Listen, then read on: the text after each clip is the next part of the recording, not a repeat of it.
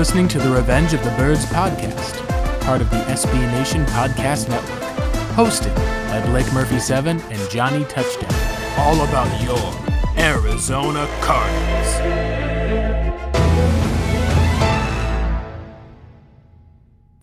Hello, welcome into the Revenge of the Birds podcast, your complete cards coverage. Uh, we are back after a crossover show with the uh, Locked on Cardinals podcast. Last week was a lot of fun, being able to look at the Cardinals from a slightly different perspective. Uh, if you're listening to us from there, you found through the crossover, or if you're a longtime listener to the ROTB pod, uh, welcome back. Uh, for those who are new, my name is Blake Murphy, uh, writer on Revenge of the Birds and the co host of this podcast joined always calling in from his cell phone, my co host, the Venerable Johnny Venerable. And uh, John, we kind of were dug to death for the most part, everything we could talk about with the Cardinals and free agency. We wanted to kind of take a slightly different approach today and go over uh, just some of the moves we see potentially happening in the NFL, uh, especially when it comes to the quarterback position and the teams the Cardinals are going to face in the 2021 season. Before we get into all of that, uh, how are you doing, sir? I'm doing well, man. Good to be with everybody. My apologies for having to, to call in today, the poor audio quality, and I can share this now. Thankfully, uh, my family and I are in the process of, of relocating from the Pac Northwest. We live in Oregon, and we're, we're actually moving to the, the Phoenix, Arizona area. Somewhere around there, we've got a, a place in Tempe for now. So, long story short, uh, been a long time coming. We're, we're super excited. We've got friends, family there.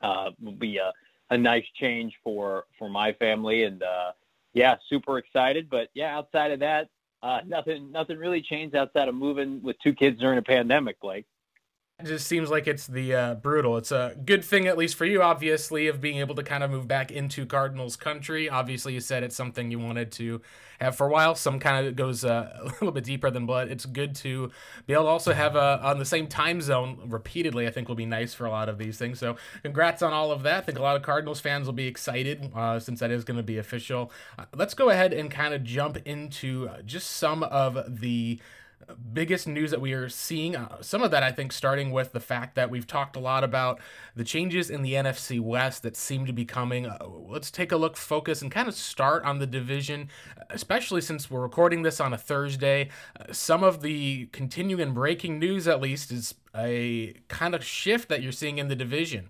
We're talked about how Matthew Stafford has already been planned to be moved in. Jared Goff moved out to Detroit for the Rams. Uh, the Niners, we talked about how they've been kind of players in the Deshaun Watson market, but the overall price, just the way things have gone, they did seem to officially kind of say, hey, Jimmy G's kind of our guy. Naturally, everything like that can change as we full well know heading into the NFL draft. Uh, the Josh Rosen is our guy thing. We're no strangers to that in the NFC West. I think that's been strange, John. We talked briefly about how we expected that, you know, there was some reports and rumors that tides may be changing with Russell Wilson and his situation in Seattle.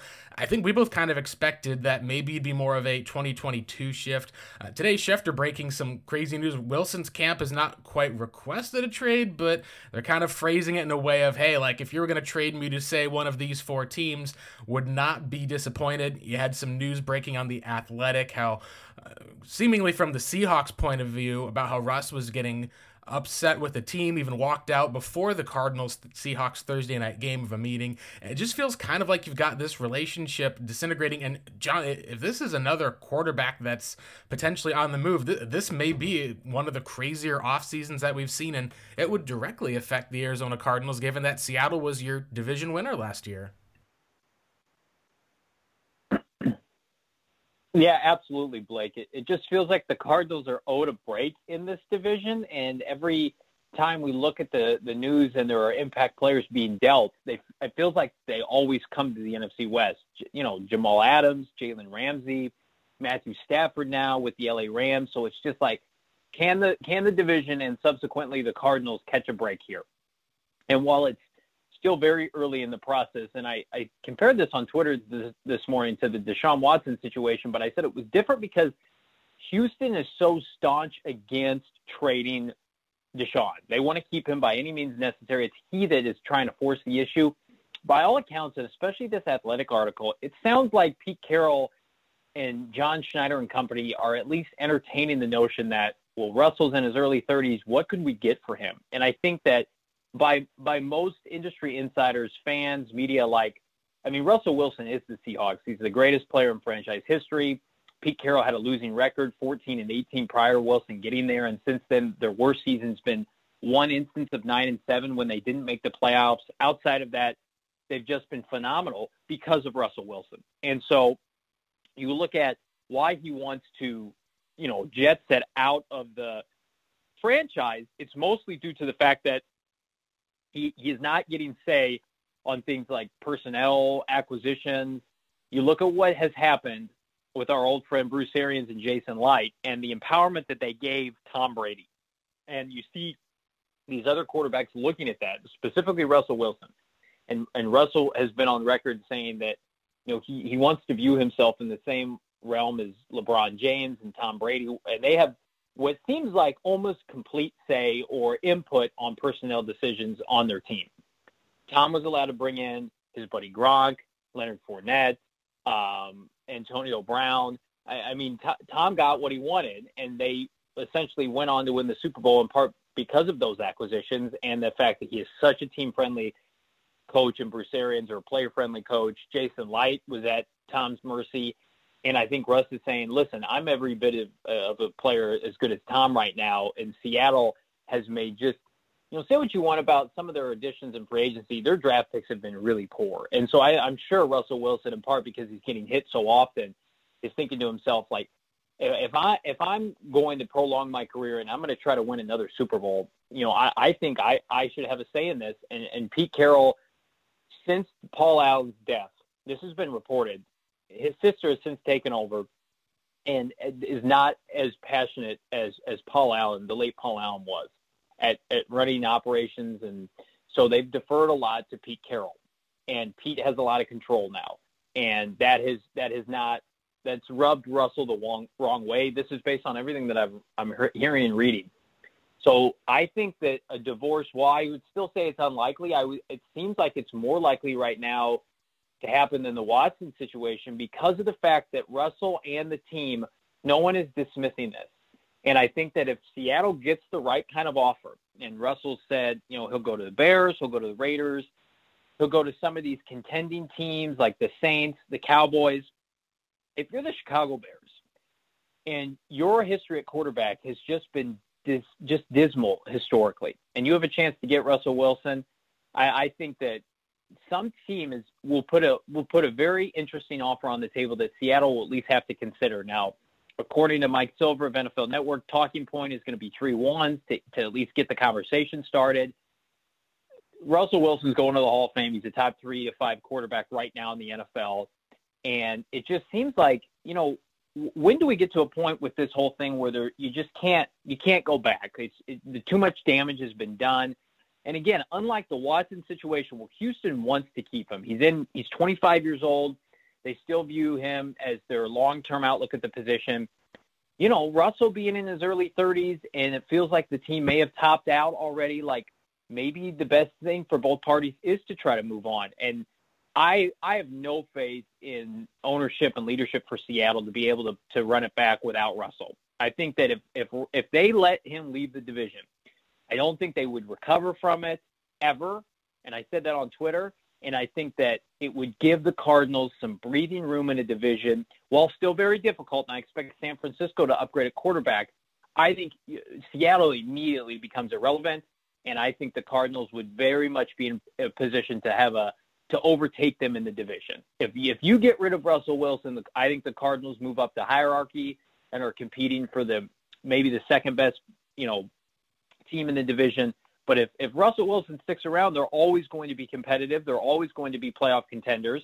And the Cardinals just it, it would be in their best interest right. for him to leave. And and so I'm hopeful, but you know, until I see it happen or we get to a point where like Seattle is openly taking you know, calls on Russell, and it's inevitable, kind of like it was with Carson Wentz and Matthew Stafford.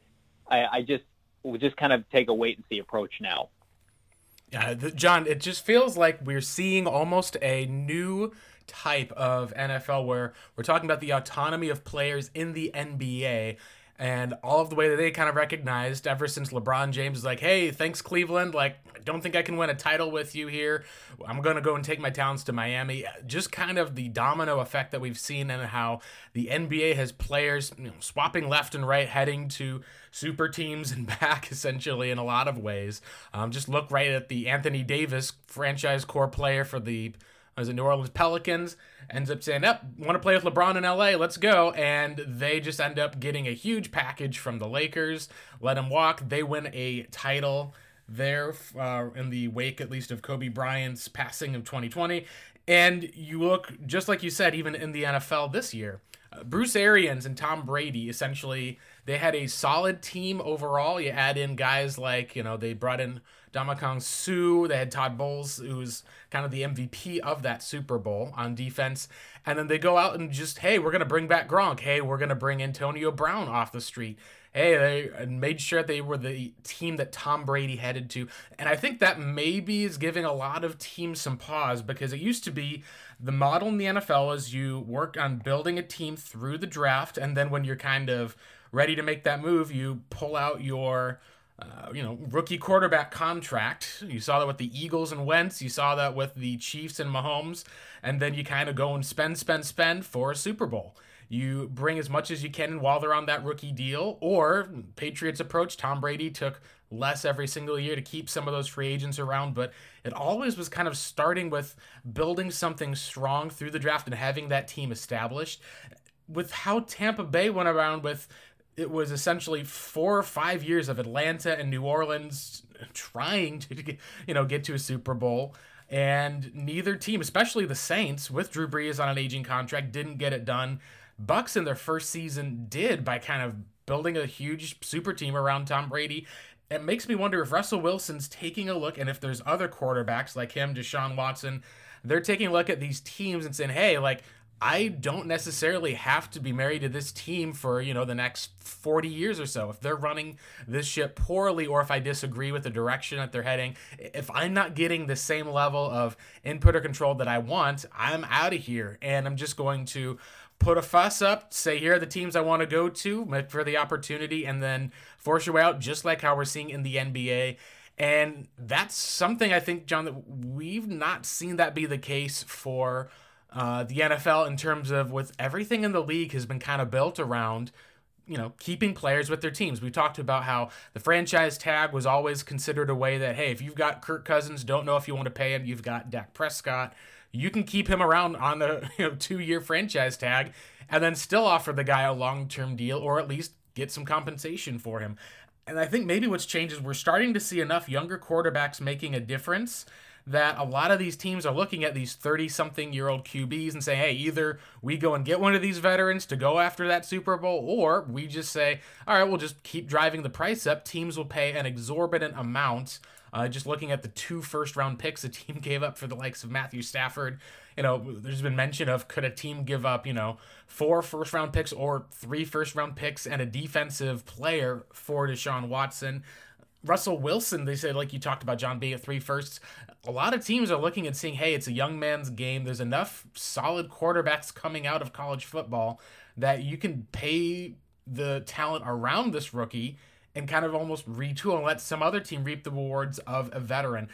And I think that on some hand, John, like you said, it's almost kind of a little bit of a backwards type of thinking. We've talked about how difficult it is to find franchise quarterbacks in the NFL now I think it's maybe teams are wondering and saying, hey, like, what's really the value of having a quarterback that we're having to, you know, put 40% of our salary cap for, of having to kind of be bossed around? It's just a very unique situation, I think, that the league is finding itself in for the first time. Not not just to mention you know, you can look at the salary cap situation. We talked about how the Saints already are having to shed contracts, retool. Maybe if they're going to extend some players, have to kick the can maybe four or five years down in the future. With Russell Wilson, if he was trade, I believe it was traded to a team before June 1st of this year, that's going to be a $39 million dead cap. They only save 7 million. Now, if they do it after June yeah, 1st and they kind of designate some of that, then you're basically having a 13 million dead cap. You're punting you know, 19 million or so to 2022, just trying to kick that can down the road. It's kind of a yikes, but as we've seen, like the Rams took on Jared Goff's dead cap. They think they got a better quarterback out of it. The Eagles were more than content to get what looks to be a uh, second round pick. Uh, potentially a first round pick for trading Carson Wentz to the Colts. So that happened in between our last show and now. And you look at the Seahawks, if they do end up getting off of this and the Texans, it just makes it kind of reinforce the idea that ultimately the way that we view the salary cap, teams can kind of play with it as they will. You only really kind of get in trouble in terms of if it's going to be a one year, you're so completely depleted, you've got no talent and no say, and your head coach and GM are both out the door that season that is something I think that we saw with the Steve Wilks era. That's something that we've seen with maybe a few one and done teams. John, it's not something I think that's going to be the case at all with Pete Carroll or John Schneider in Seattle. Like you said, it is really Pete's show up there. I think the big question overall, and I think we can talk about some of this, is what kind of is then maybe the future of the quarterback position when it comes to the Arizona Cardinals and the likes of Kyler Murray, who is we've kind of seen was he plays a piece in all of this too where the Cardinals almost reverse kind of instead of saying, "Hey, I want to, you know, get this quarterback move from where they're at to a new place." Instead, it was kind of the opposite. Kyler Murray right. moving into where the Cardinals had just drafted Josh Rosen in the first round a year before. A lot of that driven by Cliff Kingsbury, but I think quite a bit of it also when you're looking at the talent level that Kyler was. You know, he he didn't pay back that $5 million in baseball to be the number two or the number four pick in the NFL draft. He was a guy who obviously is competitive, went number one overall, and felt that he deserved it after being overlooked for a number of years in college. So, where does this leave the Cardinals when it comes to Kyler? Because is this a spot where if the Cardinals aren't improving in the next few years, are we going to be talking about our Russell Wilson or Deshaun situation? I think that there's a possibility of it because right now, John, loyalty seems to be an aspect in the NFL that teams are not having it to players. We've talked about before. Cardinals moved David Johnson as soon as he had one bad season. But are players now turning to be not as loyal to their teams, and what will be some of that fallout? Well, if you've been listening to this pod at all for the past eight weeks, it's something that I've I've been on for a little while, and I think Kyler Murray could absolutely pull a Deshaun Watson or a Russell Wilson. I don't think it's a we're not going to turn into the NBA because I think only one position has leverage in the NFL, and that's and that's quarterback. Um, and I think that owners are going to soon find out that if you're not making your quarterback happy, things can get ugly quickly because literally no other position matters. Well, no other position in Vegas is worth more than a point other than quarterback. So you get these young quarterbacks who have expectations and they see ineptitude, rightfully so, at certain aspects of the franchise, whether it's head coach or GM, you know, skill players or defensive players not performing up to up to snuff. I, I just think that we're going to enter a movement with quarterbacks that we haven't seen before in previous decades because it was always like if you play well, you're going to get franchised and get a long-term deal. I mean, like teams have controlled the rights for quarterbacks our, my entire lifetime, dating back to when the NFL was first, you know, constructed. I think now, even with the franchise tag and everything else going on, I think teams are going to have to pivot off quarterbacks quicker if they are shown to be incompetent. If they haven't been able to show to them consistently that they're going to produce a winner. And in the Cardinals case, listen, I, I still think that Kyler Murray is going to be their quarterback long term. I don't think he's going anywhere, but I do think that he could potentially leverage this team because of such poor, you know, draft um, draft picks by kind, personnel decisions, and if let's face it, if Cliff Kingsbury wets the bed next year and doesn't perform well, yeah, he's going to probably lose his job. I would fully expect Kyler Murray to potentially have a say as to who's going to be the next head coach of the Arizona Cardinals. I think that we've seen now the blueprint on how not to do this by Houston, and hopefully Michael Bidwill is taking note. I also think that subtle, not so subtly, Kyler Murray has made it clear that the, he wants the team to continue to address the offensive line. Steve Keim alluded to that on his weekly radio hit. Kyler Murray consistently retweeting like very high level interior offensive line play. Um, and so like that's something that he's keen on you know, while we talk about, oh, they got to get better receivers, their defensive personnel's got to get better, Kyler's pretty staunch on that. And while yes, I think he was the second least hit quarterback in the NFL, he still took a couple shots late in the year, specifically in Week 17, that that put him on the shelf and cost this team a postseason victory. So, or a chance to get to the postseason, I should say. So, I, I just think that you know when push comes to shove, the Cardinals, if they if they want to be a consistent contender, Kyler Murray needs to be on their team, and for him to be on their team, they need to match his level of excellence. I wrote an article, I, maybe like last year, 12, 13 months ago, stating as such that the Cardinals are on notice because they can't just be like the days of, and I fully believe this, the days of franchises having like Matthew Stafford be hidden at that, you know, 10 o'clock Easter or excuse me, Pacific time game on Fox every week and he's the best kept sec- secret in the NFL. These quarterbacks who are great, but they're playing for losing franchises for 10 to 12 years.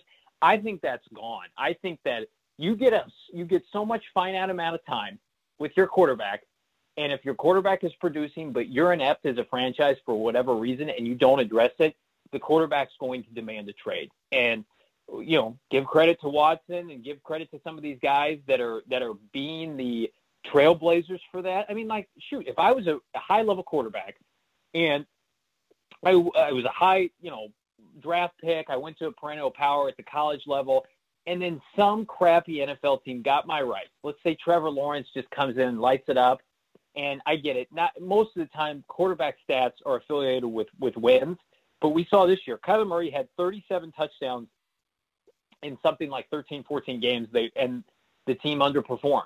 And let's say next year he does better statistically, but the team misses the playoffs again. Like, whose fault is it? So I just think that you, you get you get these kids that come into the league and are used to winning. Kyler Murray was used to winning. He never had a losing record at any level. He didn't lose a game at the high school level. Uh, at Oklahoma, he only lost two games, and one was in the college football playoff. I mean, these guys come in and they want to have success early, and we've seen that with certain guys. They look at Mahomes, they look at Watson, they look at Wilson. They're winning every year. Kyler Murray sees those individuals as his equal, and he's playing for a franchise that's run by an owner that they've never won a championship. I like Michael Bidwill, but they uh, historically they've never won a Super Bowl. He's got a GM that's consistently on the hot seat for poor personnel decisions, specifically in the draft, and he's got a college coach who he likes, but is really kind of the, the root joke of why college coaches can't succeed in the NFL, that he never won more than seven or eight games at Texas Tech. So I, I don't think Kyler is, is going anywhere, but I think you would have to be completely blind to not see what's happening in the NFL now. And the minute either Watson or Wilson or, or both gets dealt, I, I think it just it represents just the kind of changing of the guard in the NFL that any of these players could get moved and Watson specifically, if he gets dealt at 25, which is unprecedented. Say what you want about Wilson. He's in his 30s. The team at least seems kind of open to it. They wouldn't mind a soft reset. Like Watson is an untradeable asset in the NFL given his position and his age. If he forces his hand and just says, "I'm sitting out, I'm not playing, I will never play for you," and he gets them, gets them to deal him away, then anything is possible and I think Michael Bidwill needs to be I would paying close attention in terms that. of looking at it. I think you even mentioned the weird fact to think about is all this Deshaun Watson talk about. Like you said, the age gap and how good Watson is, the fact they just paid him this big contract. We know that the NFL is going to be expanding their overall uh, salary cap as soon as the new TV deals go, as soon as fans are allowed back en masse into stadiums. And he's already under contract for quite a while. Russell Wilson is a guy who probably would be demanding at some point a new type of deal, you would assume just because it's already, you know, this is the guy who was under contract and then essentially used a whole bunch of rumors about, you know, wanting to go to New York with Ciara and the Giants and essentially negotiated himself a new deal. It was almost kind of like a, we, we talk about how every few years running backs essentially realize, oh man, like there's no money outside of guaranteed money. You got to make sure you keep getting some of that guaranteed deals knowing if you're betting on yourself and the team just cuts you, that's pretty much it. Uh, DeAndre Hopkins, even, he was a guy who ran out of guaranteed money on his deal, just wanted to get an extension from the Houston Texans. Bill O'Brien was having nothing of it. And turns out that he ends up in Arizona. I think that there's one of these situations you look at as far as until teams realize, hey, like either we have to give out a fully guaranteed contract or we could just take a look at everything that the salary cap does and how we can play with the cap and be able to negotiate and maneuver to be able to fit in as much as possible. That I think is what teams will want to keep because they'll be able to then fully push this super team idea not having to worry as much about, you know, like the we kind of look at the Rams essentially trading all of their picks to acquire premium talent and then relying on said talent and hoping they can find enough depth to be able to, you know, field a complete team if this goes down, we're talking about kind of an era where, you know, the all of these different teams and quarterbacks who have a guy who hit, like you said, Trevor Lawrence, some of the other players who are there. If things kind of end up being game on, you suddenly start to look at whoever's going to be then the organization that shows competency and is a place to be desired and has a quarterback that's either there in place or builds up a team that's just missing a quarterback, that will be kind of what determines who's going to be strong in the NFC. And John, this is, I think, like you said, why this is an important season for the Cardinals because you look at how Matthew Stafford, he picked the Rams as a place he wanted to play, felt that they were a playoff team that just needed to get an upgrade at quarterback. The Niners are a similar team. It's part of why we talked about how they were linked to Watson. The Cardinals and Seahawks are in kind of similar boats. The Seahawks have been going through obviously much more of a retool and have managed to still be winning at a much more consistent pace. Pete Carroll does seem to get the most out of his players year in and year out.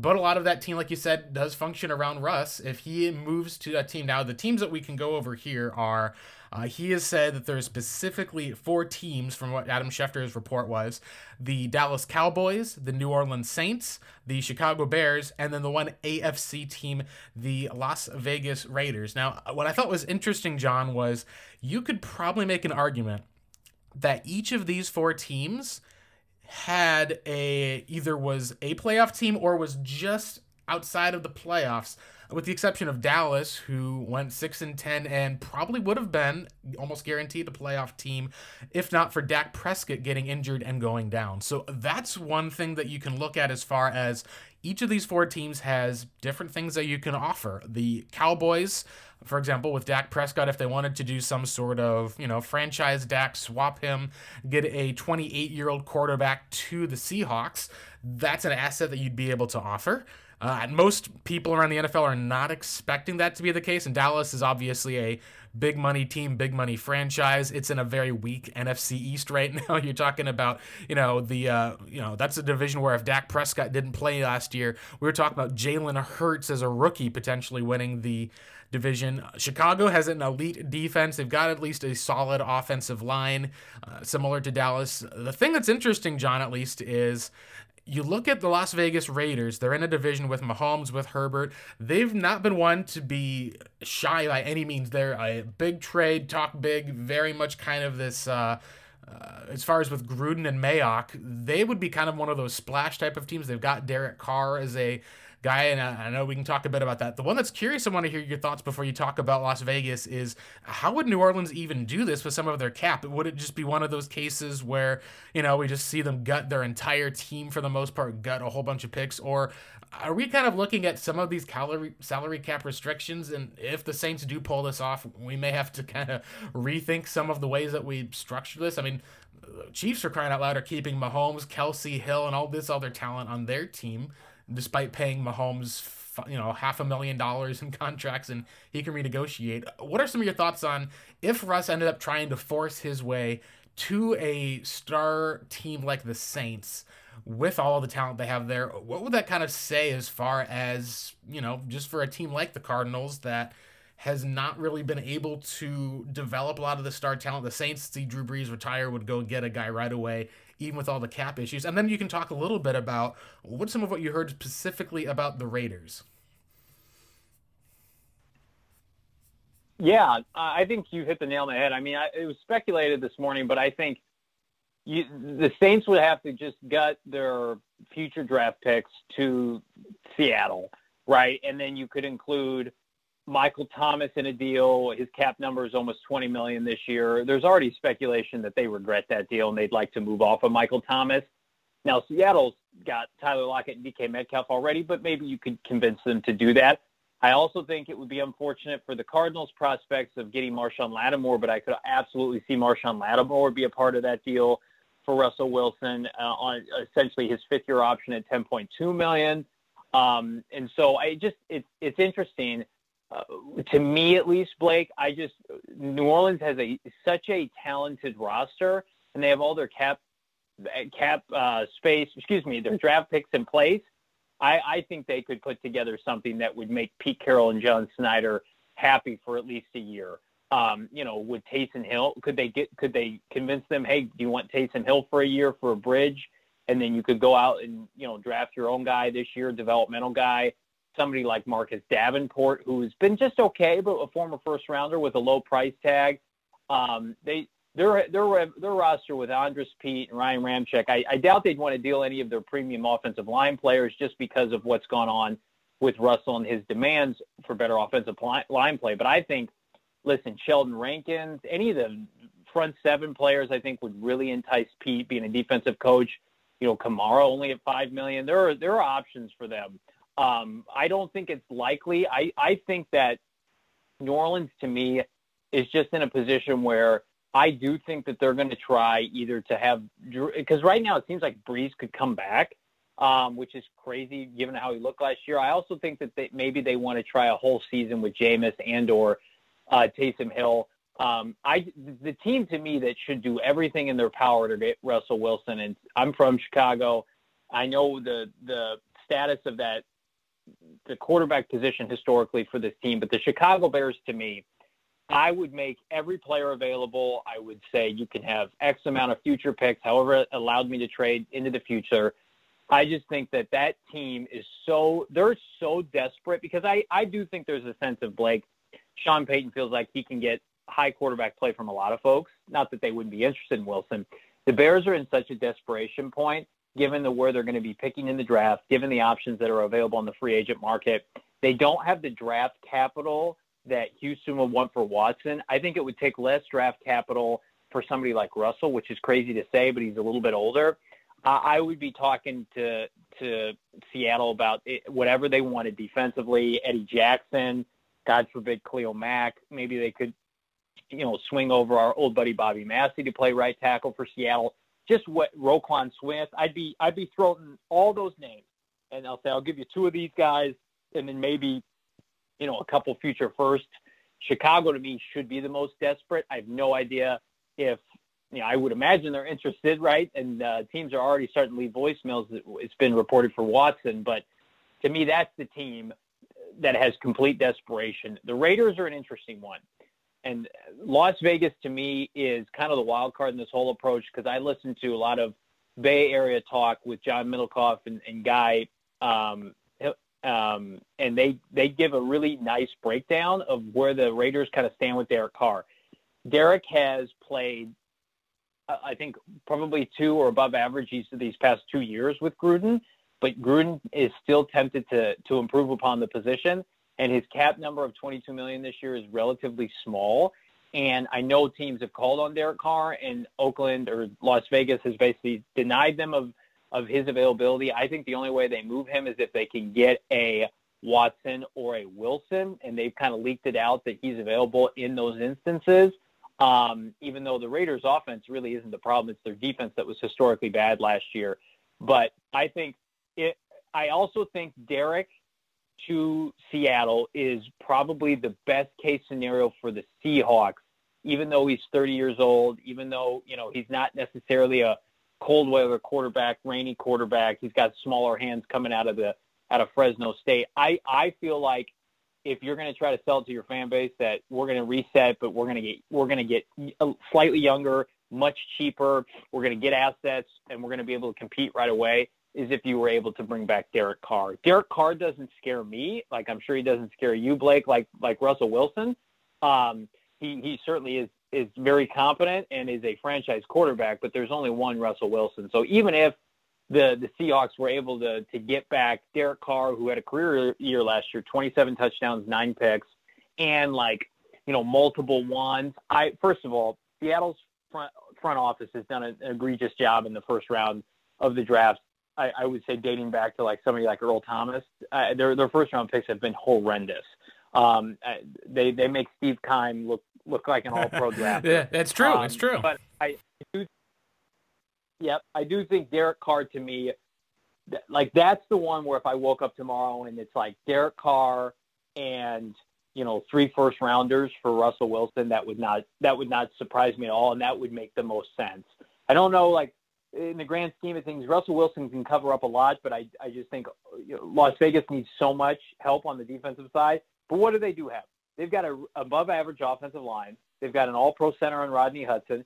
They have some nice skilled position players in Hunter Renfrow and the Ruggs from Alabama, and they've got don't, Josh don't forget Darren Waller is a huge threat. That would be uh, that was something Waller. that we noticed at least with Russ was Seahawks made that big trade for Jimmy Graham in part because they were wanting to get this big end zone target guy who was a mismatch, and he just did yeah. not work out. The same injuries factored in a lot of it. Like you said, the Seahawks when it comes to the first round, one of their last couple of first round draft picks, we know we even about it coming into the season. LJ Collier was a first round uh, defensive end slash linebacker for them to kind of be their pass rusher. And Rashad Penny was a guy who was, you know, probably a third round level running back that they took in the first and hasn't even been able to start. They've just been running Chris Carson out there for probably way past the time where he was going to be most effective. Still great running back, but the fact that their best edge rusher, we said, was Jamal Adams, the safety that they traded two first round picks for, and then had to pay. And we even saw Adams was a great player for their defense, but it wasn't like he was this kind of generational or like uh, it wasn't a defensive changing maneuver because there was still a lot of holes otherwise on the team. You ended up seeing like how Nick Bosa had that kind of transformation for the uh, Niners when they had him next with Richard Sherman on the outside. You saw a great level of play, but you just didn't see the Seahawks have uh, enough as far as being able to justify, and they still got to pay the guy after all. So that'll be interesting to find out. Like if you said that the Seahawks suddenly don't have Russell Wilson and their GM now has multiple first round picks, it would almost be like it'd be a win for Arizona. So yeah, get, them all the first round picks you want, guys. Yeah, that's right. It, it, it, listen, their acquisitions outside of Russell have been average since the Marshawn Lynch trade. They had that stretch when Pete was fresh out of college, and they had an advantage early on because Pete could target day three players that he recruited that would turn into just these all pro players. You know, the strong safety whose name escapes me um, was is one of those. The kid from Virginia Tech that was great for them for so long, but they just had all these examples of being able to find value late in the draft, and then they would deal premium picks for guys like Percy Harvin, which were kind of the cherry on top for when they were playing with Russell on his rookie deal, and it all kind of worked together. And then, of course, they got Marshawn Lynch for a couple day. I think it was like two third rounders.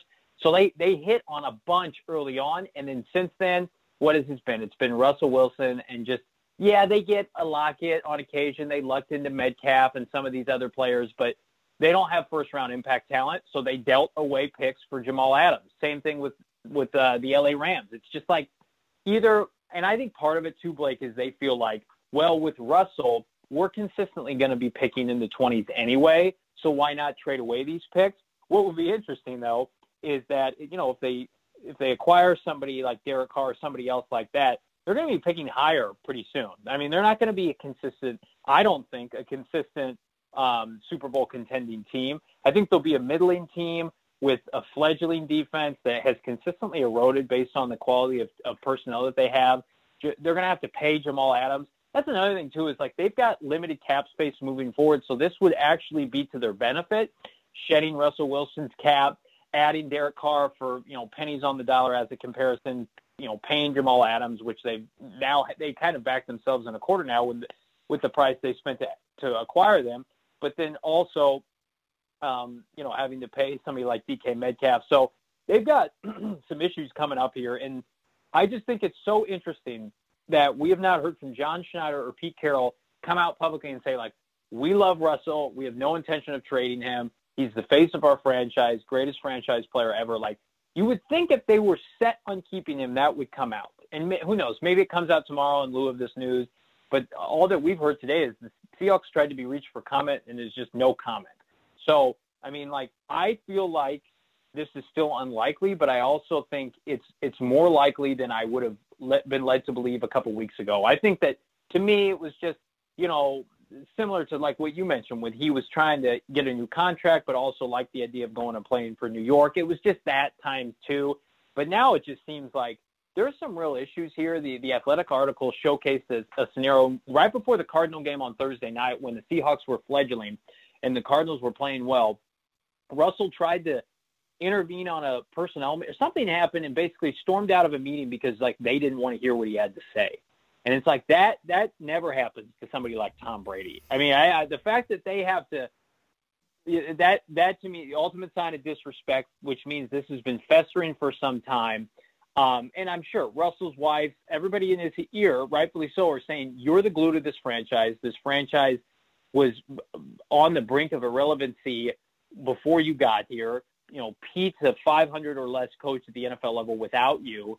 Um, they don't know what you have, and they're probably right. And so, what I would just, you know, cautiously say to Cardinal fans is, let's just see how this plays out. Even if, even if Deshaun Watson ended up in San Francisco, if they could somehow get Wilson out of the division, it immediately makes this, in my opinion, based on what I've seen from Schneider and Carroll over the, like the past five to seven years, it immediately makes the Seahawks now, irrelevant. It'd be interesting to find out, John, uh, just because Pete Carroll and not just with the age, the other aspect, the Seahawks have been almost the quintessential team that wins gritty. Like they aren't a team that blows guys out a lot. Sometimes you'll see them put up, you know, 40 points on a team like um, you know, the uh, pathetic team at least. And then the next week they'll like, you know, get shut out by the Giants or something like ridiculous. But they still, for the most part, are a team that, you know, was gritty, wins late, always was strong with their run game. Last year, it was fascinating to see how. Uh, essentially, Brian Schottenheimer had the whole let Russ cook movement. They started passing the ball a lot more, moved away from being this run first heavy team.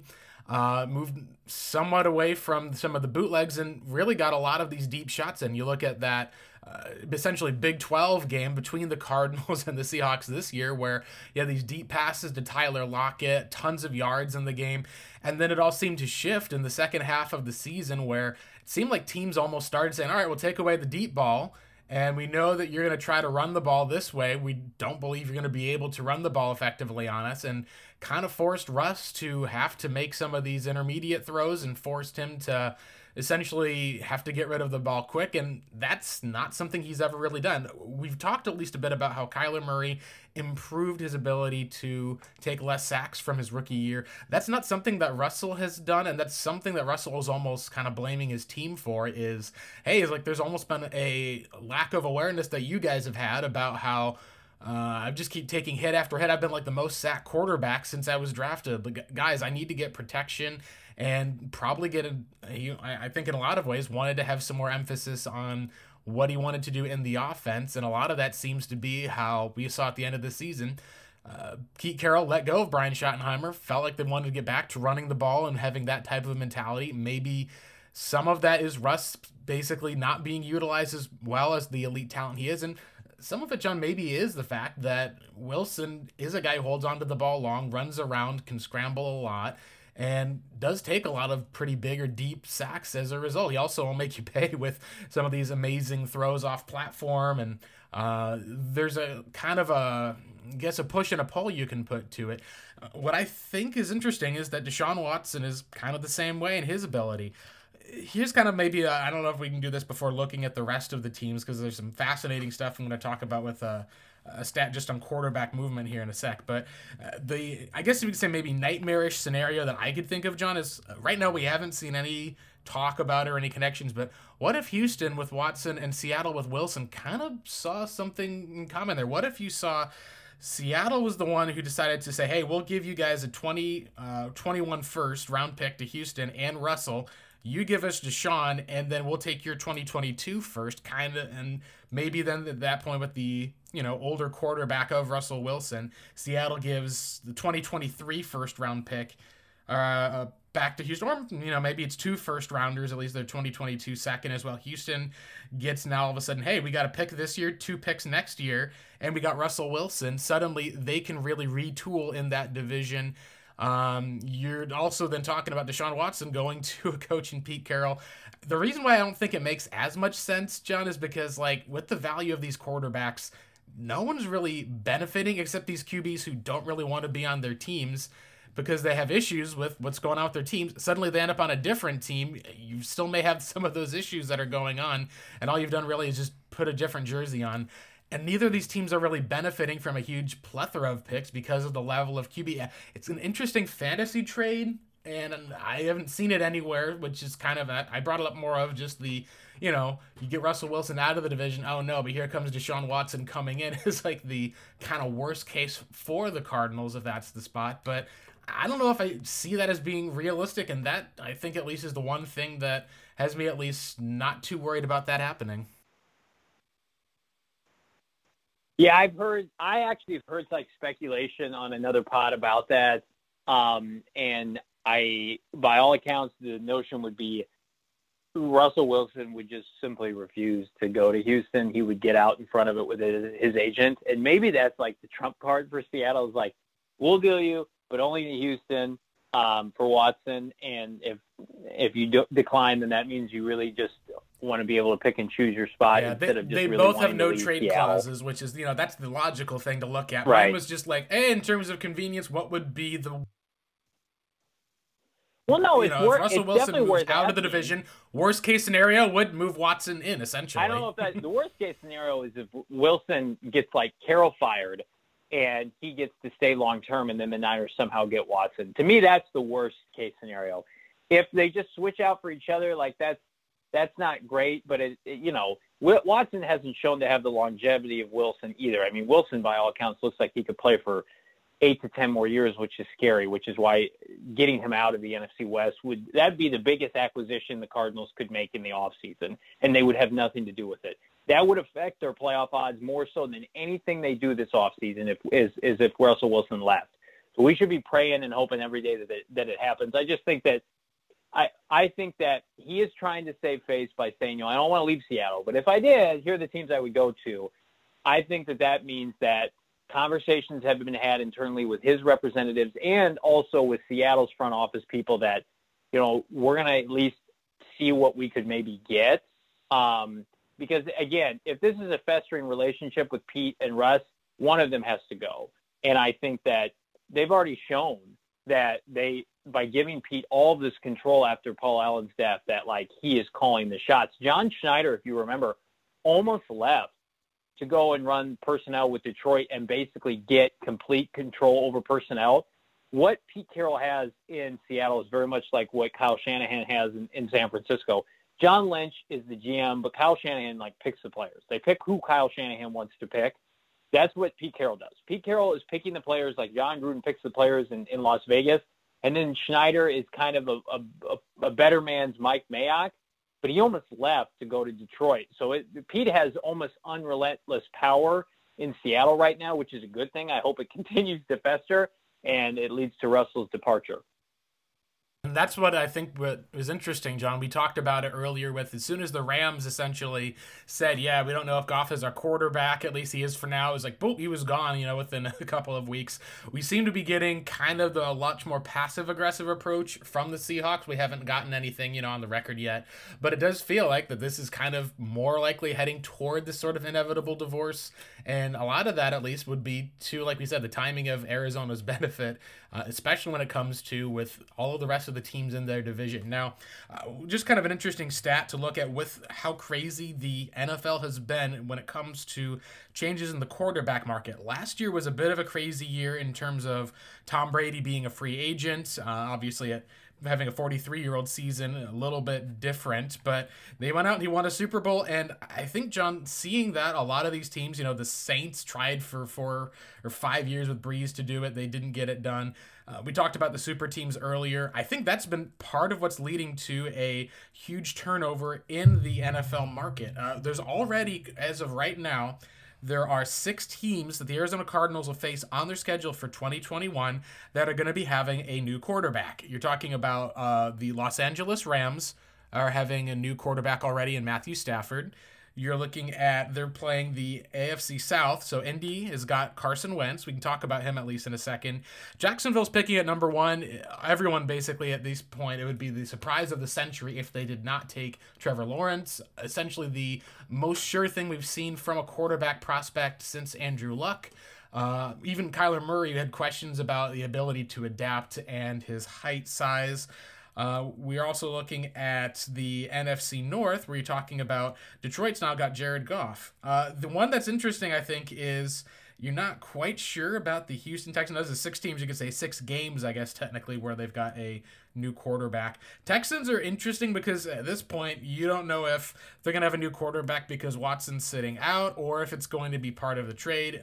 We at least do know from people we've talked to, it seems like that they may be one of the teams that has uh, BYU Zach Wilson as the quarterback one on their board even potentially over Trevor Lawrence. Some of that is just he's got the ability to make plays out of structure, off platform.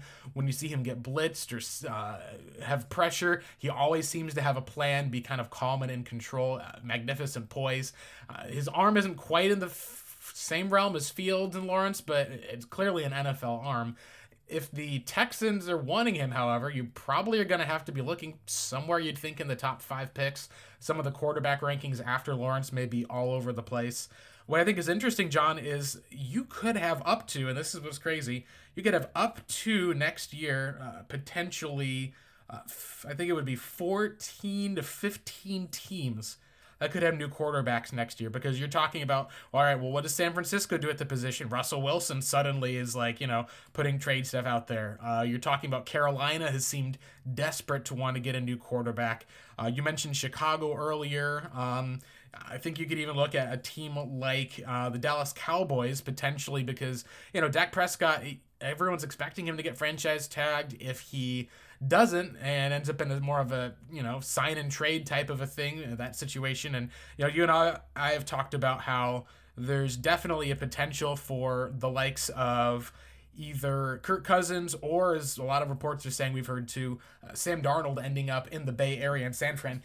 That really is a lot of teams. Like you'd be looking at essentially the Packers, the Tennessee Titans being the only two teams currently on the schedule that would have a quarterback that you are like sure and guarantee that quarterback who's starting there is going to be there, especially because Seattle's now coming off that list. Uh, also, at least some news that was interesting. I think it was either Darren Urban or uh, who, uh, someone who mentioned uh, the expectation is the NFL is going to pass a kind of CBA update, play 17 games, take away a preseason game. Uh, the speculation is the Cardinals would play the Cleveland Browns with that 17th game.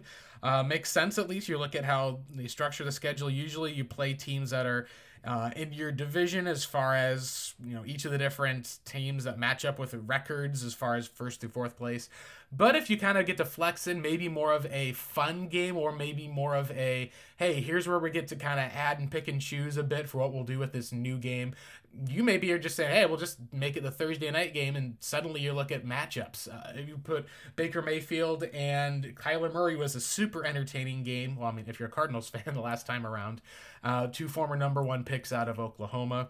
I think that's something interesting. What are your thoughts, John, on just what are some of the teams as far as with what you're seeing from the quarterback position? Is this an advantage that Arizona can have of a lot of these quarterbacks changing teams, or could we see a lot of these other teams get tougher as the schedule next year for Arizona? Uh, in some cases, is arguably tougher than last year because they're not playing a weak NFC East or a AFC East team that uh, basically had a really down year for both. The Cardinals were really fortunate. We covered it on last year. Uh, we covered it on our crossover live stream um, with Bo and Clancy, basically breaking down the backup quarterbacks they got to play, not always taking advantage, the subpar starting quarterbacks they got to play. They avoided Dak. They avoided numerous high-level starting quarterbacks throughout the duration of the year for whatever reason. They didn't have to play Tom Brady in New England, even though they lost that game. So I just, to me, Blake, at the end of the day, like the schedule is what it is, and teams fluctuate every season. but I do think it's interesting when we look at next year's schedule. I think the biggest impact is right within their own division. I think I think Jared Goff, or excuse me, I think Matthew Stafford is an upgrade over Jared Goff. But I also think first year in the system could take a little while, and I also think Jared Goff ate the Cardinals alive. So I'm probably in a, a minority camp that was happy to see him go. Um, the Cardinals could not pressure Jared Goff. They couldn't make him uncomfortable. He just had a, just a staunch reputation to light them up, and I think that that is the kind of movement. Stafford, we've seen have good and bad days against the Cardinals. He can make mistakes. He can ha- be turnover friendly or turnover happy, I should say. So that to me, it's not a wash because I, I do think they're going to win more games, but I, I do think it's interesting. San Francisco to me is another one. When you look at John Lynch's comments recently, the GM for the 49ers, basically saying like, Jimmy's our guy right now. And I don't think that they view guys like Sam Darnold or Marcus Mariota as upgrades. I think the only instance in which they would try to pursue a free agent option is if Watson were to somehow fall into their lap. I don't think that's going to happen. I don't think they have the ammunition at this point, and certainly Russell Wilson can't be traded within the division. I think what we're going to see happen with San Francisco is it's going to be more so of a scenario in which they they draft a first or second round quarterback as a developmental guy or potentially a bridge guy um, for, for the new starter, and Jimmy's either you know allowed to start the season or he's maybe he's traded on on draft weekend if they get somebody like Justin Fields, somebody who Kyle Shanahan would want to start from day one. So. I think we could see San Francisco just take a little bit of a step back next year. And I know they were under 500 this year, but if they're playing Jimmy G and counting on him for 16 games, that defense is going to be worse with Robert Saleh. and then subsequently, you know, trying to play uh, play a rookie in there. I do think that that to me does not look as daunting. I think the Cardinals, just with Kyler Murray and how he presents matchup issues for their defense, I think the Cardinals can can split with them again next year. And then, of course, if Russell leaves Seattle, then all bets are off. So I I do think that they're going to have a tougher time outside of the division. But again, things change every every different landscape in the NFL period by period can change. And we could look at a team or a division right now and say they're stacked or they're loaded. And the NFC West, unfortunately, has been like that for a long time. But guys get hurt, guys plateau, um, you know, guys take a step back. So I, as long as the Cardinals do what they need to to surround Kyler with the the best supporting cast he can, fingers crossed for any injuries that come along, you know, around the way. I think they'll be in a position where to try to win more games than last year. But again, nothing's for certain. But as far as like the the quarterback landscape as it as it's showcased now, just a good feeling. The Cardinals don't have to be in that carousel for the first time in forever. This time last year was also they were also in that boat, but for the longest time they were connected to every free agent quarterback because they didn't have one. They didn't have somebody that they had drafted and developed. They didn't have a veteran that was under contract that they could count on. Palmer and Warner seemingly were every year it was year to year because you didn't know about their injuries or the fact that they might retire. With Kevin Kolb and John Skelton, they were never good enough, but then you couldn't find an upgrade. Just a brutal place to be. And then you get Rosen, and he played so poorly his first year, you had to move off of him. Now with Kyler Murray, he's an unquestioned starter. He's an unquestioned, in my opinion, a top 10 quarterback. And they're in a camp with probably about, you know, 18 teams that feel very confident in what they're going to trot out week one. And there's and then there's that group of like nine to 12 that are going to be in a kind of a scary place, that they're just kind of crossing their fingers. If, you know, if you're Dallas, you're crossing your fingers that Dak is okay. Daniel Jones, who knows? Philadelphia, Jalen Hurts, what, what's going to happen there? Washington, they don't have a starter under contract. Chicago, same thing. Jared Goff with the Lions, first time with a new team. You know, the, the, the Packers have Aaron Rodgers, but the Minnesota Vikings, Kirk Cousins going into his last year of his deal. Matt Ryan's 36. Carolina doesn't want Teddy B. You know, uh, Winston, is he coming back? Is Taysom Hill starting in New Orleans? You know, Tampa's locked in and the Cardinals are locked in, but you look at, you know, the AFC, there's a lot of dysfunction as well. I mean, what's going on with the, you know, New England, New York, the NFC, AFC East in general, there could be three new quarterback changes. Tua could be jet setted. You know, that New England needs a starter. Cam could be gone. The Jets could move off of Sam Darnold. There's so much turnover because I think what has happened for the good teams in this league is they have looked at the ceiling that they have with some of these traditional QBs, and they look at these outstanding young playmakers at the position that Buffalo has and Arizona has, and you know Houston has, coincidentally enough, and of course Kansas City has with Mahomes. And they say to win a Super Bowl this year, unless you're Tom Brady, you have to be one of these dynamic young playmaking quarterbacks. And so if you've got yeah. just kind of these placeholders like just San Francisco does, they're just kind of like, well, shoot, we're stuck now. We don't know what to do. We'll just keep them until a better option presents itself. And so that's why I think that we've seen a very limited market for, and rightfully so, for like Mariotas of the world and Sam Darnolds of the world, because most teams are like, we'll just keep our capital and we'll just, you know, we'd rather try to go all in with a Watson or a Wilson or, you know, I don't think Matthew Stafford is a dynamic quarterback athlete, but he certainly he was the number one overall pick for a reason, and I think he's he's he's got a proven track record. So you have to be special at that position. You can no longer just be. I mean, San Francisco showed you they had a stacked roster two years ago. They had the best defense in the NFL, above average offensive line, good skill positions, good young head coach, and they couldn't hide the deficiencies of their quarterback. Jimmy Garoppolo is on that same playing field when he's healthy as the Kirk Cousins, the Matt Ryans, you know, lesser Mitch, Mitch Trubisky's, Daniel Jones. You're not ever going to win anything with those guys, and you can you can stay employed for a little while if you're a head coach, and you can win maybe a division title or two, but it's not a recipe for sustained success. What's being sustained right now is what Mahomes is doing, what Lamar Jackson is doing, what um, Josh Allen is doing. That's where we're going to see the longevity of these new era quarterbacks.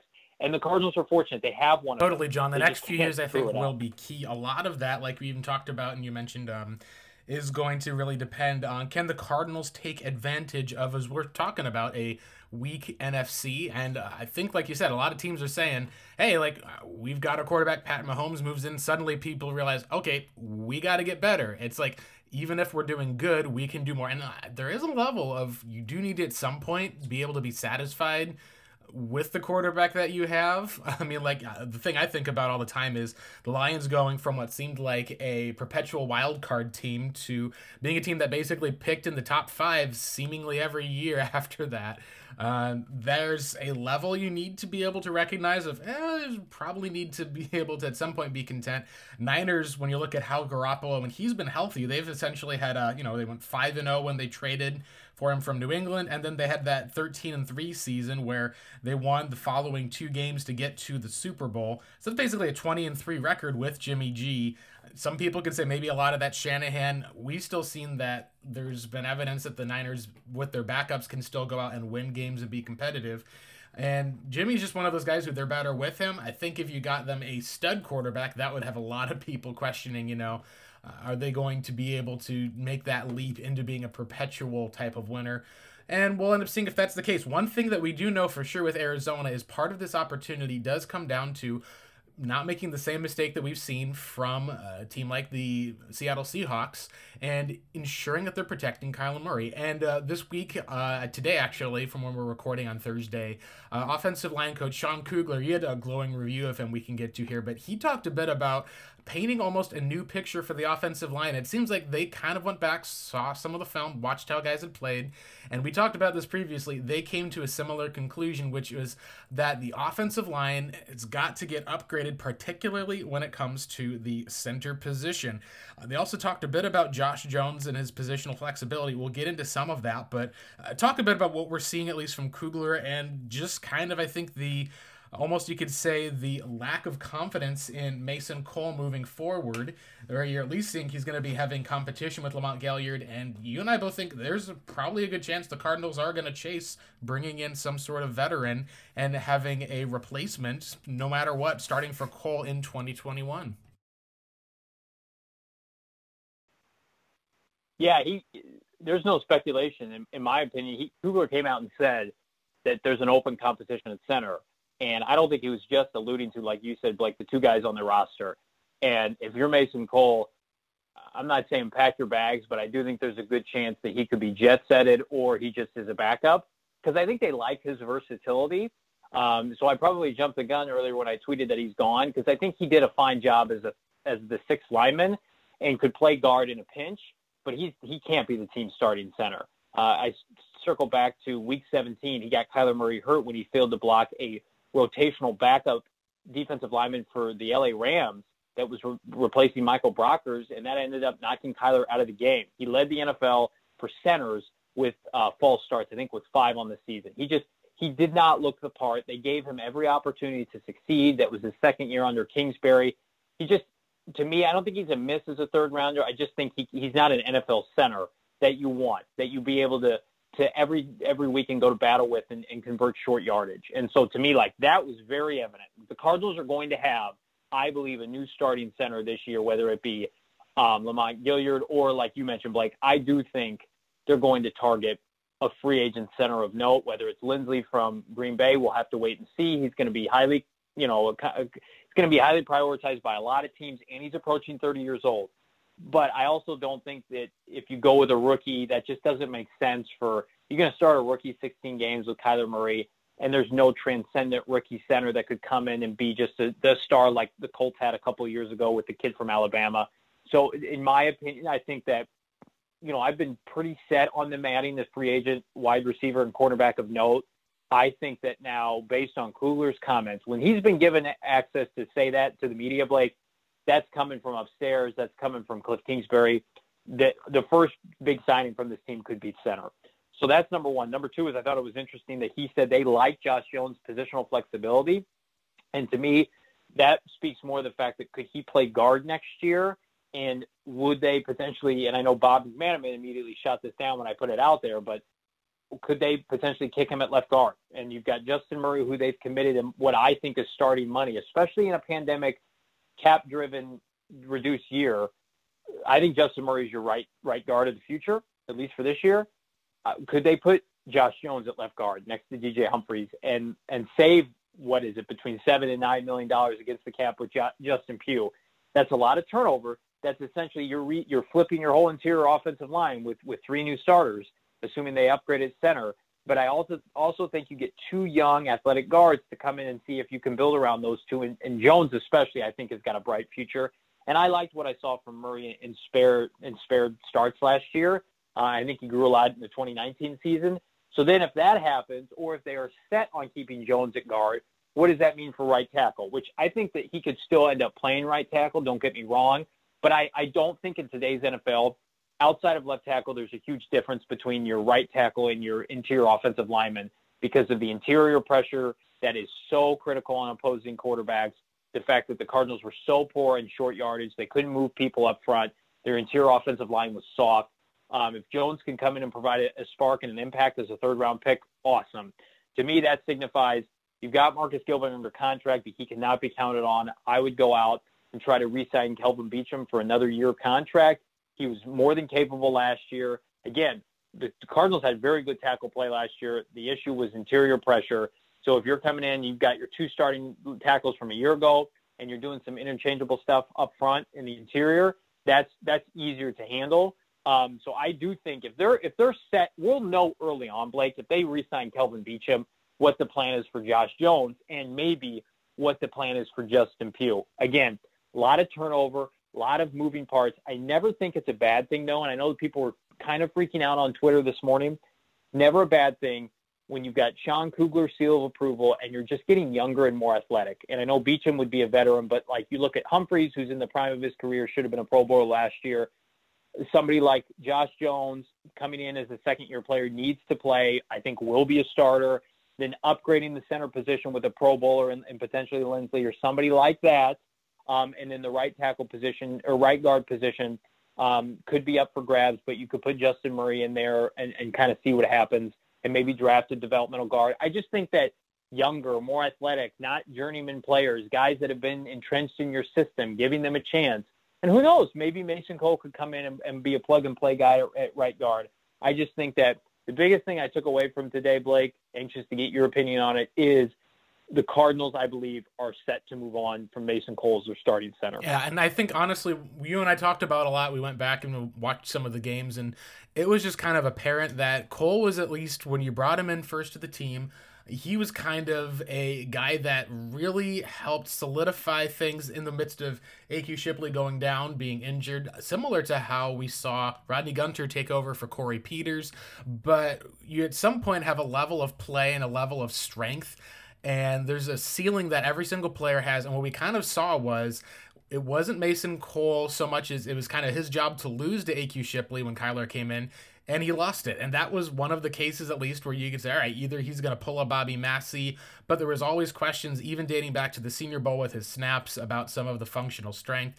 And we saw this year a lot of what we noticed was that there was solid play from the two tackles that we got We saw Justin Pugh had probably his best season as a Cardinal, and the struggle that the team had was rotating a few guys in and out of right guard. Um, we saw at least how Lamont Gaillard was able to make some guys move at center, and really it was just Cole was not very strong in anchoring each of the.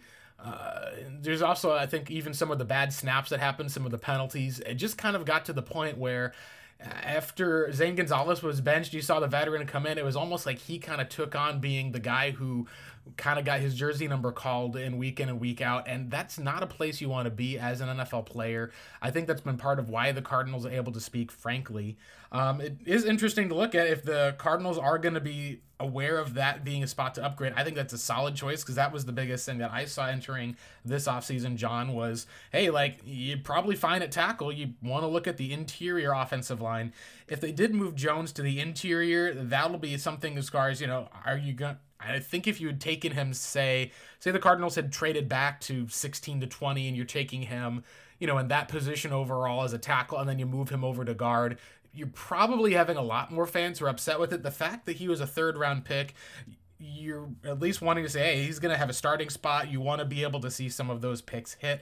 It's not as much of a concern. I think that's where you want to show, you know, if you're getting value in the later rounds after day one. Um, and on day two, that at least you can count as a win no matter what. If they do feel he's positionally versatile, then that gives you the ability to look at maybe, and this is what I said, maybe less that it's a negative for Josh Jones if, oh, he can't play tackle, we got to move him to guard.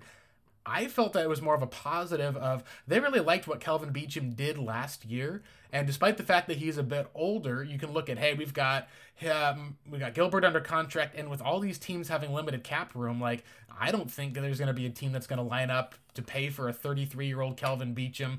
You can probably get him on the veteran minimum again next year. Have him and Marcus Gilbert be kind of your you know one two punch at right tackle, um, considering the fact that Gilbert's still under contract. And if Josh Jones ends up outplaying some of those guys, cool. But I think it would make a lot more sense to have him compete with the likes of Justin Murray. If he can end up showing up and do better, you're talking about Humphrey being good. You're talking about Gilbert or Beachum being there. You got Jones and Justin Murray. Uh, the thing that's interesting, at least, is I kind of lean toward as much as I get fans would love to see some of that cap space be freed up the way that I look at it is okay, let's say that you free up cap space and you let go of a starter. Suddenly, you're talking about okay, we've got to upgrade our center position and we have to go out and get a starter to replace a starting left guard, you're not necessarily getting better so much as you're kind of having to take a hit at that spot and then try to get better for that while still having a hole elsewhere.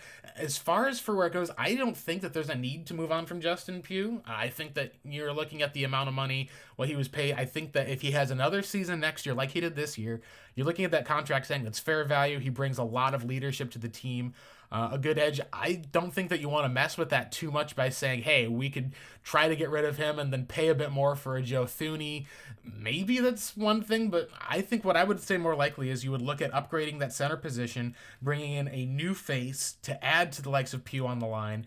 And then if you're talking about, and this is where we can get into some of the, the three names I think you can watch for Cardinals fans. The first one that I would look at, and this is going to be starting from kind of the youngest to oldest, would be Creed Humphrey, the offensive center. He's a left handed center, which is a bit unique, but he was the starting center for Kyler Murray at Oklahoma coming out of that air raid offense. He's a guy who's not going to be like a superb athlete. Most centers usually aren't, but he's a guy who you can pull around. He's going to be a lot more athletic. He's a guy who could fit in multiple types of run schemes. We saw Lincoln Riley use a lot of versatility in his approach. Uh, he's not a guy who I think would be maybe the quite the Ryan, you know, is it Jensen out of Alabama? Not quite that type of a place where he's like a surefire first round center. And I'd even say most first round centers we see don't usually work out as much just because a lot of times, you know, the NFL would always say we've seen centers that go anywhere from round four to undrafted who've been able to find NFL success. Maybe if you're looking at the Cardinals in the second round, that may be one of the spots that they would have. Uh, I think that that would be something that makes sense if you're talking about how the fits are. There's a couple of other center prospects. That one's I think the easiest to link. And uh, even as we're kind of saying this, Kyler Murray uh, re- uh, retweeted at least uh, spot for his for their teammate. Uh, we've talked about how he seemed to kind of be making maybe not a open pitch, but at least a subliminal pitch toward getting a bit more protection this offseason from his account. Uh, the other two names are both free agents this year. The one that at least that we've had kind of the most interest on that seems to make sense would be Corey Linsley, the offensive center starting for the Green Bay Packers. He's 30 years old, so it's a bit older. He's heading the free agent market. You're probably looking at with a center between about 11 to 12 million a year you'd probably be looking at him as far as he'd want to get paid at least one more time. Like he doesn't want to be under contract with no guaranteed money at age 35 and 36. So you're talking about him wanting to hit free agency again, probably about a three year deal or so. That would seem to be like one of your bigger, more splash landings. He's the top center that's going to be available at least out there on the free agent market. And there's not a whole lot of other centers that are available that are going to be as young as he is. There's not a whole lot just available in this free agent class in general. And as a result, he's probably going to be the most competitive. You're going to be talking about the Chargers and uh, even a team like the Steelers, I believe. They just saw some of the Pouncey brothers retire. They're looking to protect the likes of Herbert. There could be a bit of a bidding war for him. And that's why the one name that is kind of interesting also is um, one that was mentioned today, I believe, with John Gambadoro. I'd forgotten he was a free agent up until it was there. 35 uh, year old Alex Mack, guy you could probably get on a one year deal. A lot of teams are going to be giving these small deals Players aren't going to be taking these big deals. Uh, he's been kind of a steady force. I think the question that you would have with him is okay, are you fixing the position for the long term? Or are you just kind of putting a band aid on it and solidifying it for a year and then kind of trying to AQ Shipley it where oh, he's going to be back here for another two or three years and not really having so much of a future at the position, so much as just kind of addressing the need in the intermediate. Uh, maybe the best case scenario, if you paired a Mack with the likes of a Creed Humphrey, you'd obviously be sitting a second round pick. If he did fall to you there, he may go earlier than where the Cardinals are picking would be interesting. But uh, what are some of your thoughts, John, on Creed, on Linsley, and on Mack? Because I think you and I have both agreed if you're trying to win now with Kyler Murray, the guy who makes the most amount of sense would probably be Linsley, even if you could save a bit more dollars to bring guys in with the likes of Mack or by starting a draft pick. Yeah, I think to me, Creed. that I think that's the only situation in which I could see them doing it for Kyler. But there's no assurance that like you're going to take him at 16, and then if you don't take him at 16, like there's a strong possibility he could be gone. I just, to me, that's the only uh, scenario in which I think they could draft a kid right away and then play him because you'd have Kyler's blessing. Kyler's like retweeting pretty highlights right now on Twitter. Uh, you know, the, uh, as we're recording this podcast, so he's a fan of him clearly based on their time in Oklahoma, and I do think he'll be a good pro. Um, and if he were like guaranteed to be there and in the second round for the Cardinals, I think that, and who knows, he could he could make himself a first round pick here in the next month or so, uh, and the Cardinals could trade down. But I just, to me, I think veteran is the probably their their priority, their choice. Gaillard's young. Cole they drafted didn't work out. I think that they would like to go with a veteran. And while I Mack is fine to me, I just think that it, like you mentioned it, this Linsley situation could play into their benefit because of the fact that the reduced cap, shorter deals for some of these teams, you could convince him to take a high annual value for like let's say one to two years instead of having to do you know a backloaded agreement, and you could you could convince him to come to Arizona because uh, he's going to have options. And my guess is it's it's going to really depend on who offers the most. But if if we're just doing shorter deals for a higher annual value, the Cardinals are in a good position to offer that, even with their limitations this year. You could do a two-year deal and just bloat it to the point where you know he's one of your top-rated player, top paid players on your team, and it wouldn't kill you. And that also is going to showcase the Kyler Murray. And I think this is an underlying part that we need to highlight is that you are making conservative efforts as a franchise to upgrade his offensive line, to up, upgrade his offensive weaponry into next year. So there aren't any excuses. If the if the team performs poorly, it's going to be on everybody else. It's going to be on Cliff Kingsbury. So I I'm all for that. I've warmed up to that notion because of the fact that what we talked about, Blake, is that they're going. I, I fully believe they're going to go all in this year. They're going to go all in to save their jobs, to make the postseason, to keep Kyler Murray happy, and that to me that's probably the right approach for for where this franchise is. They haven't reached the postseason since 2015. They've got a dynamic young quarterback who's on his third year of his deal, who's shown you he's ready to get to that next level. You have to surround him with, with pieces, and a developmental center in the draft is not that. And so if they're if they're set on upgrading that piece, Linsley to me is the only is the in my opinion the only option is to come out day one of free agency and you get a little notification that Adam Schefter says Linsley's going to the Cardinals on a two to three year deal. That that to me, if you're if you're set on doing this, that's what you have to do. And, that'll be something at least to see what will be the difference between Splash and, like we said, the Cardinals have the ability in a couple of ways to be able to make things work. They already did that with DJ Humphrey's contract. Uh, that'll be something I think will be curious. You look at the Cardinals with how they, we talk about it a lot as we kind of wrap up our show here. They spend a lot and invested a ton into the offensive line and have not gotten really anything out of it up until I think it was the year 2000 and uh, 2015 that was part of where you got to see the Veldheer signing pay off. You had Massey in his last year. You had a steady center, at least, that came back in Lyle Sendlein. And Mike Iupati, at least, had a healthy stretch where you're able to see that run game essentially take off with Chris Johnson and then David Johnson. That was part of where Cardinals were essentially, in a lot of weird ways, kind of on their way to having a, you know, a thousand, fifteen hundred yard rusher or so that season under Arians looking at how things are structured, you're probably looking at at least if you did sign the likes of Linsley, uh, you'd be having at least two years from 2021 to 2022 of having the likes of DJ Humphries, who's just coming off of his best season, has been healthy two years in a row. You got a guy you're optimistic about in Josh Jones, who either is going to be your tackle on the outside or could flex into play your guard. You've got Justin Pugh is under contract up until next year uh, you know, they have a, uh, a hit at least for that one this year in 2021 of the contract, uh, uh, but he's signed through 2022.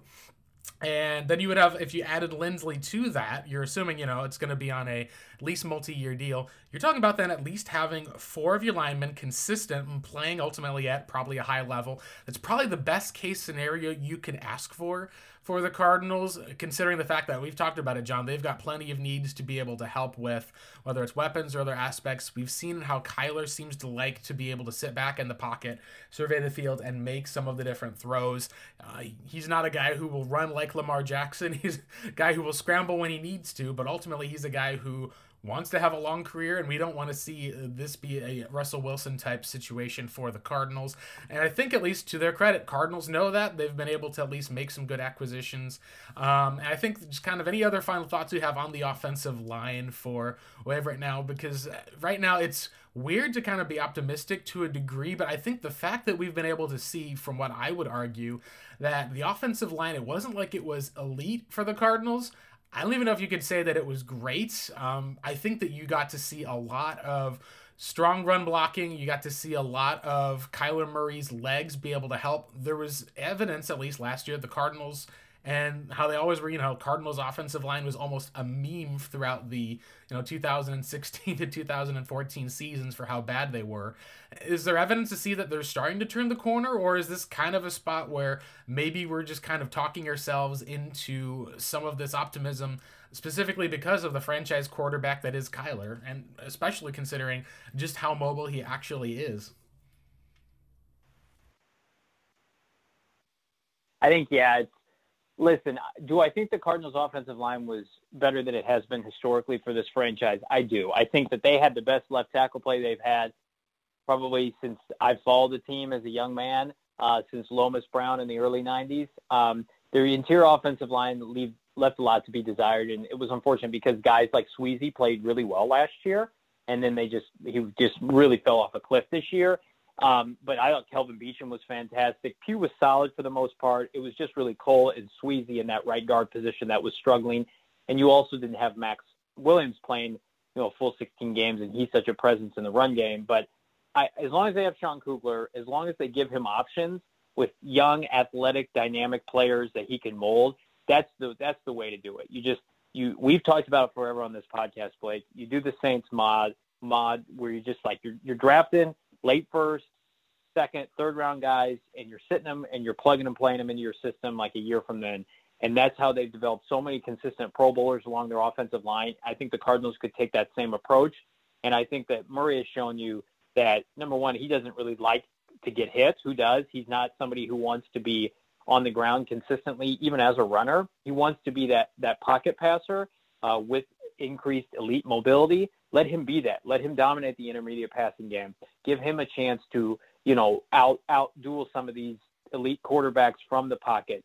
they were so reliant on him using his feet in the latter half of the season when they really fell off because the offensive line began to deteriorate because the run game was so disappointing. I, I tweeted this out yesterday. Kenyon Drake didn't average four point yards per carry the final seven games of the season except one time. He only had 200 yard games last rushing yard games last year. That's a, it's an issue in and of itself, and and they're going to address running back. But I just think that whole eh, unit on, on top of the receivers, really, it's like you've got like three to four players that you can be high on with this offense, and then it's like where can we upgrade?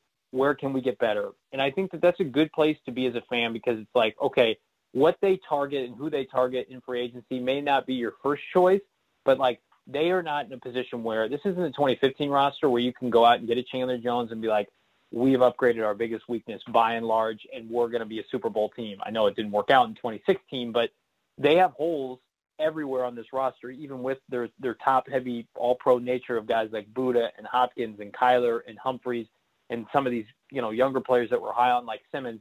Like they could go out and you would not get an argument from the majority of fans if they upgraded like three of the five positions on the offensive line, or if they added two receivers, or if they added a star running back or another tight end. Like that, that's all in play, and that that allows you to cast a wider net. But to me, this team just needs to be in a position where they're supporting Kyler on that side of the ball, whatever it means. Get high end caliber players in March so that you can show your franchise quarterback that we're making an effort to get this unit to where it needs to be.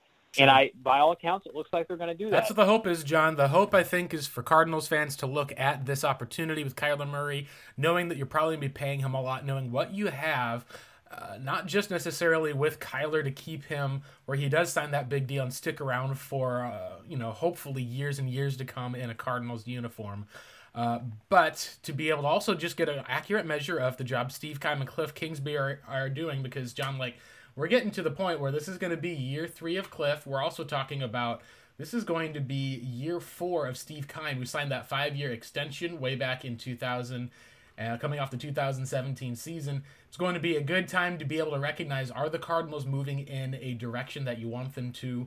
And uh, I think that's the important aspect is you don't want to have any type of excuses or other reasons that can be left over. Leave it all out on the table, do the best job that they have.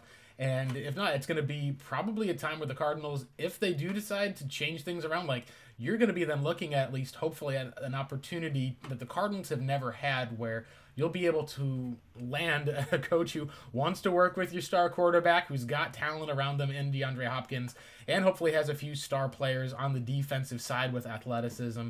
Uh, you're at least looking at an aspect where we're hoping, John, that this is going to be the start of the Cardinals being able to move forward into a winning contender year in and year out, something that we have not really seen from the team uh, consistently in their history.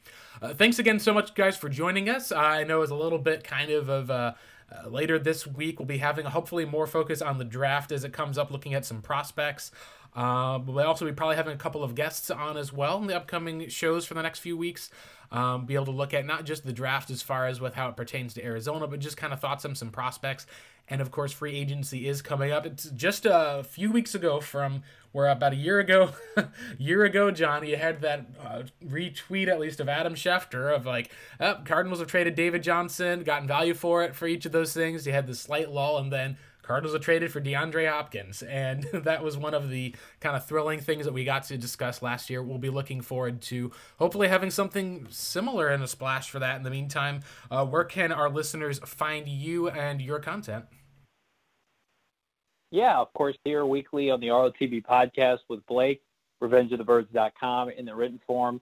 Uh, I know Periscope goes bye bye here in about a month, so we'll find some new and innovative ways to get some live streams going for for you guys. We appreciate the support. I can't tell you how great it is when my direct messages are, are flooded with people asking when the next pod's going to drop. So that means more to us than than you guys have any idea, and hopefully you'll be rewarded here with some some uh, a really fun off season of Cardinal football, and who knows, maybe some new uniforms in the process as well. uh, gotta gotta always go and mention the uniforms at least. Uh, we'll we'll see. It's good that you're going to be coming out to see this on a local level, John. I know that hopefully we'll be the spot where the pandemic, at least, we'll, we'll see how it goes. Never take anything for granted, but you know, a lot of Cardinals fans are hoping to be back out there ready for the tailgate and getting to catch a live Cardinals game.